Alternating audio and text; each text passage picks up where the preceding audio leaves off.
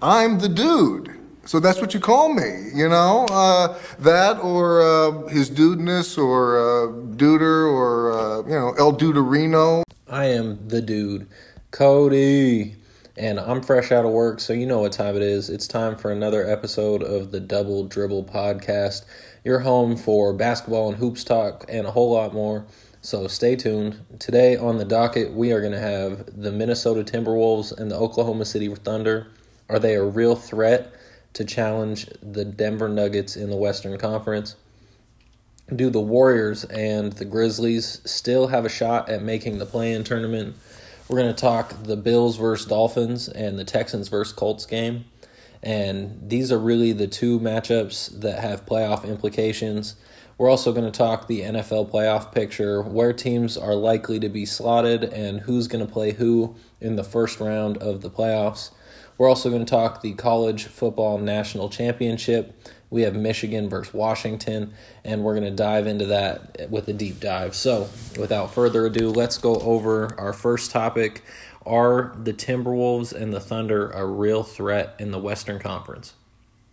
We're going to start with the Minnesota Timberwolves, and it all starts and ends with the play of Anthony Edwards. He is a bright, budding young superstar in Minnesota. He has length and athleticism. He is the whole package. He shoots well from three. He puts pressure on the interior on other defenses. And whether he can step up and perform is going to be the real question. You also have their tremendous defensive length led by their two big men, Karl-Anthony Towns and Rudy Gobert.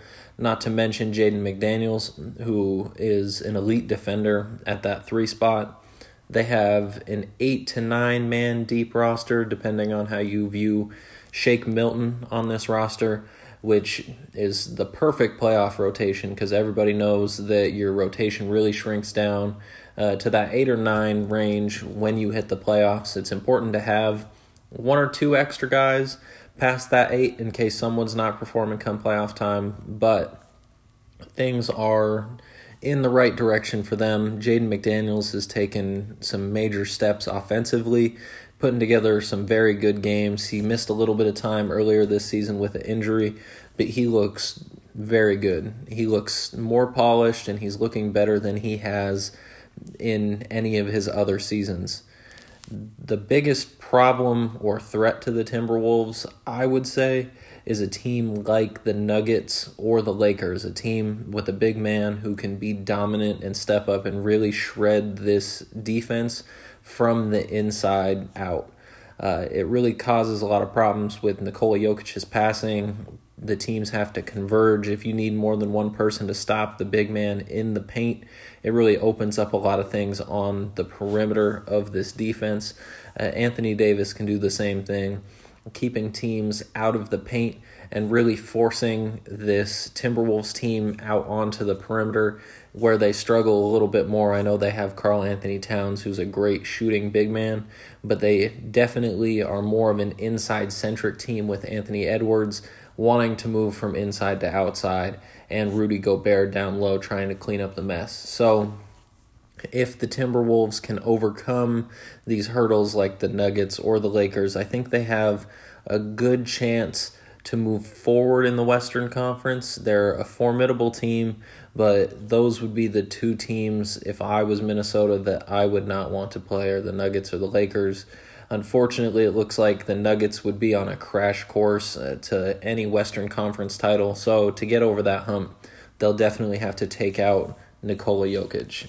Next is the Oklahoma City Thunder. I love this team. They're a very young team with a core of Shai Gilgeous-Alexander, Chet Holmgren, and Jalen Williams. All of them are playing out of their mind. Uh, great seasons from everybody. Chet looks like he has a legitimate chance to win Rookie of the Year over Victor Wembanyama. That would be a, a nice future bet if you had that one on the docket. They've got a good deep bench with some veteran leadership, not a lot, but they have a little bit of veteran leadership. A lot of guys who can shoot the ball from downtown, and this is definitely a fast paced track meet type of team. They want to outrun you, outscore you, and that's just their style of play and they're winning, which doesn't necessarily translate to playoff basketball, especially with how young they are and how fast the team is. We know that playoff basketball really slows down. It's more of a grit and grind, half court set, lots of defense. Everybody takes every single possession like it's the last. They're also a bit of a poor rebounding team. They rank 28th in the league in rebounds per game, only averaging 41 rebounds. So that's something they'll definitely have to clean up. You can't have teams getting second chance opportunities, especially with the pace of play they play at. For them to be ranked 28th is very, very low. Uh, like I said, they have a little bit of veteran leadership, but it's definitely something they're lacking come playoff time. I think really their biggest problems are just that playoff pace of play. When you get down into the nitty gritty, can they score in the half court consistently? I know SGA is averaging a lot of points this season, over 30, but he is getting a fair chunk at the line. And as if we've seen anything from Joel Embiid and the Philadelphia 76ers, is that those foul calls slow up a little bit in the playoffs. So, can you afford to lose 8 to 10 points per game if you're the Oklahoma City Thunder and Shai Gilgeous-Alexander? And their playoff inexperience. This is a young team, haven't really done anything in the playoffs with this core, so it's very important that they establish themselves, win some games, maybe even win a series or two here this season. I don't see them as a legitimate threat this year, but this is a scary team on the horizon. Once they get some games and some experience under their belt, they're going to be a real problem in the Western Conference. Now, some teams who have been a real problem in the Western Conference but are lagging behind the pack this year, we're going to talk the Golden State Warriors and the Memphis Grizzlies. Uh, both currently find themselves out of the play in tournament. They are ranked at the 11 and I believe the 13 seeds at this moment when I'm recording the podcast. We're going to talk about the Golden State Warriors first. Now, the Warriors statistically should be a better team. They're averaging ninth in points per game, averaging 116.8. They're second in rebounds per game with 47.3. They're sixth in assists per game at 28.1. And their opponent points per game is 19th, about middle of the road, uh, at, at 116.3. So they're currently bringing in slightly more points than they're giving up. They're rebounding the ball well, they're moving the ball well as a team, but these really aren't their issues. Their issues right now are Klay Thompson looks like an absolute shell of himself. He definitely lost a step after his injury. I believe it was an Achilles injury, and I don't want to discredit or discount the mental fortitude it takes to come back from an injury like that, but he's just missing a step. You can tell he's slower. He's not creating the space he once was off the ball. He's not getting as open of looks, and as a result, his shooting percentage and his efficiency have taken a drop. And the other big question mark with this team is not having Draymond Green around. It's indefinite how long Draymond will be away from the team and they're a much better team when Draymond's on the floor. He creates a lot of open looks for Steph, for Klay, these guys who are getting open off of the ball. Draymond is an excellent screener. He's really the glue that holds this team together, and I really hope that he can figure things out and he can find his way back to the court before it's too late for the Warriors this season. I think what they need to do is really make some way for the young talent on this team to flourish. You've got young athletic guys like Moses Moody and Jonathan Kuminga who have the talent but maybe haven't had the reps yet. So with Draymond out, they really need to be pushing their young players and really developing that core because that's what's going to keep this team relevant in years to come. Uh, currently, I don't see the Warriors cracking and making the play in just because of the indefinite amount of time that Draymond's not going to be there. And if you really do start developing this young talent, let's say the Warriors skid and lose a few more games and fall to five, maybe six games under 500, does their GM look at maybe moving on from a couple of these vets? Andrew Wiggins was moved to the bench. He's been really having a rough year. Do you look at moving on from them and focus on developing your young talent, or do you really hang on to that hope and really try and fight in and hope you can claw your way in as a seven or an eight seed into the playoffs? Only time will tell with them, but those are my predictions. The Memphis Grizzlies definitely got off to a real rocky start due to the 25 game suspension of Ja Morant. It really left this team in shambles. He is their core. He brings a lot of energy and pace, and you can tell when I go through their statistics. Right now, they are currently dead last in the league at 30th in points per game, only averaging 106.8 rebounds. They're 24th in rebounding per game at 41.8. There, you can definitely notice the absence of Steven Adams with this team having gone or undergone uh, surgery that is season ending, and they are 27th in assists at 24 per game. They really statistically are a bottom of the league team currently, but all that will hopefully change and flip around a little bit with Ja Morant. Came out very electric and won their first four games in his return, but have since lost three straight games. They have a much deeper hole to try and climb out of than the Warriors do. With for me, the big difference here is Steven Adams. Without Steven Adams setting picks for Ja Morant, crashing the boards, really being an interior force, this team really doesn't have a core or an identity. Yes, Ja Morant is going to do his thing. He's already coming back averaging 25 points a game, 7.8 assists, which will help lift those assists per game numbers, but without a real interior force, currently the team is starting Bismack Biyombo at the 5. There is not going to be a competitive and competent team starting Bismack Biyombo at the 5. At least not one that's going to win 12 more games than they lose for the rest of the year because the 10 seed in that Western Conference is probably going to be a 500 team. Currently, they sit at 10 and 22, and I just don't see the Grizzlies winning 12 more games than they lose the rest of this season. I could be wrong because Ja Morant is a difference maker, and he will go out and win you a couple games all on his own, but I still see them falling short. They just have too deep of a hole to try and climb out of, especially when they're missing other pieces on the court. Next, we'll move ahead to the NFL, and we'll first discuss the two games on the docket the Bills versus the Dolphins and the Texans versus the Colts. This Bills Dolphins game is going to be all offense. This game is being played for the number two seed. Whoever wins this game is going to be the two seed in the NFL playoffs, and whoever loses is going to come in as most likely the six seed wild card behind Cleveland. Uh, you're looking at a defense with the Dolphins that recently lost Bradley Chubb, so even more weakened than this was already going to be.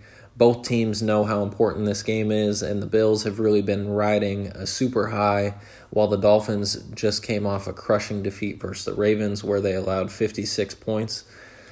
The Ravens, don't get me wrong, are a very strong football team, but you can't be allowing 56 points and hope to be a contender in this league and you could say they shifted all their focus to this Bills game in the playoffs, but I don't think that's what this is. I think the Dolphins are on the outside looking in and have lost a little bit of momentum here. And I think the Bills are going to win this football game and secure that number two seed. They really came off a rocky couple weeks. They lost to teams like the Denver Broncos and really fell down in the standings and there is actually a scenario where the Bills still miss the playoffs, but I just don't see that happening. I think the Bills are a strong enough team and they know what this means. They've been in playoff mode for several weeks. They know this is a must win game. And I think the Bills take this home and take that two seed from really what people pictured this Bills team missing the playoffs. You have people have Josh Allen ranked in the top five in MVP voting, and this is is going to be a very exciting game. The next game is the Houston Texans versus the Indianapolis Colts. This is two teams that people are very surprised by that have put together these promising seasons, especially when Anthony Richardson has missed the majority of this season due to injury.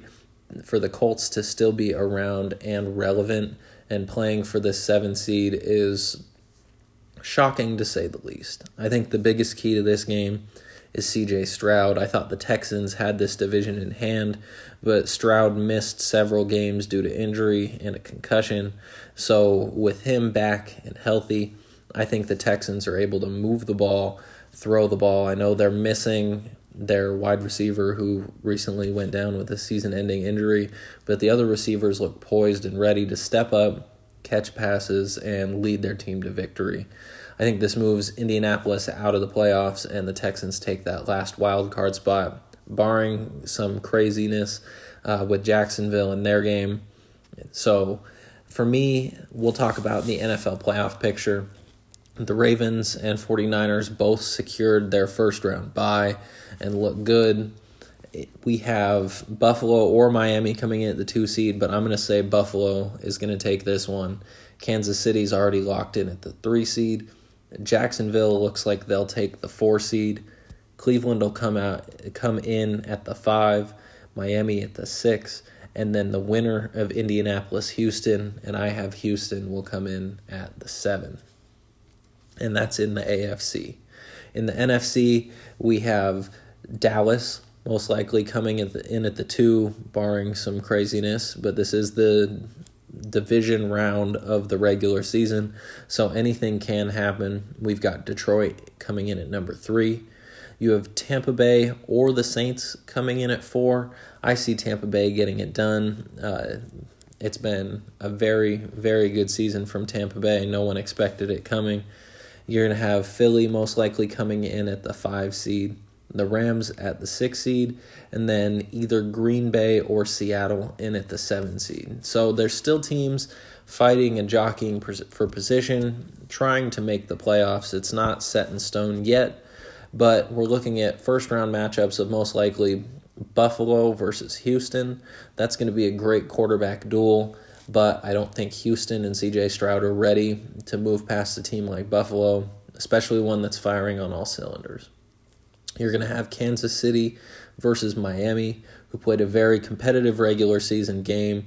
This Kansas City team has very much struggled. They don't have a competent receiving corps, and I could easily see either Buffalo or Miami, whoever comes in at that six seed, giving Kansas City a run for their money and potentially winning a wild card game versus Patrick Mahomes and the Chiefs.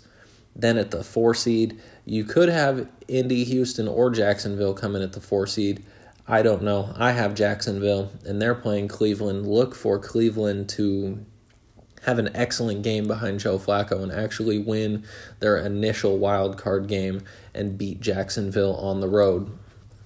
In the NFC, you're going to most likely have Dallas playing either Green Bay or Seattle. I don't think either team has what it takes to challenge Dallas at home. They'll easily move on to the divisional round. You'll have Detroit most likely playing the Rams.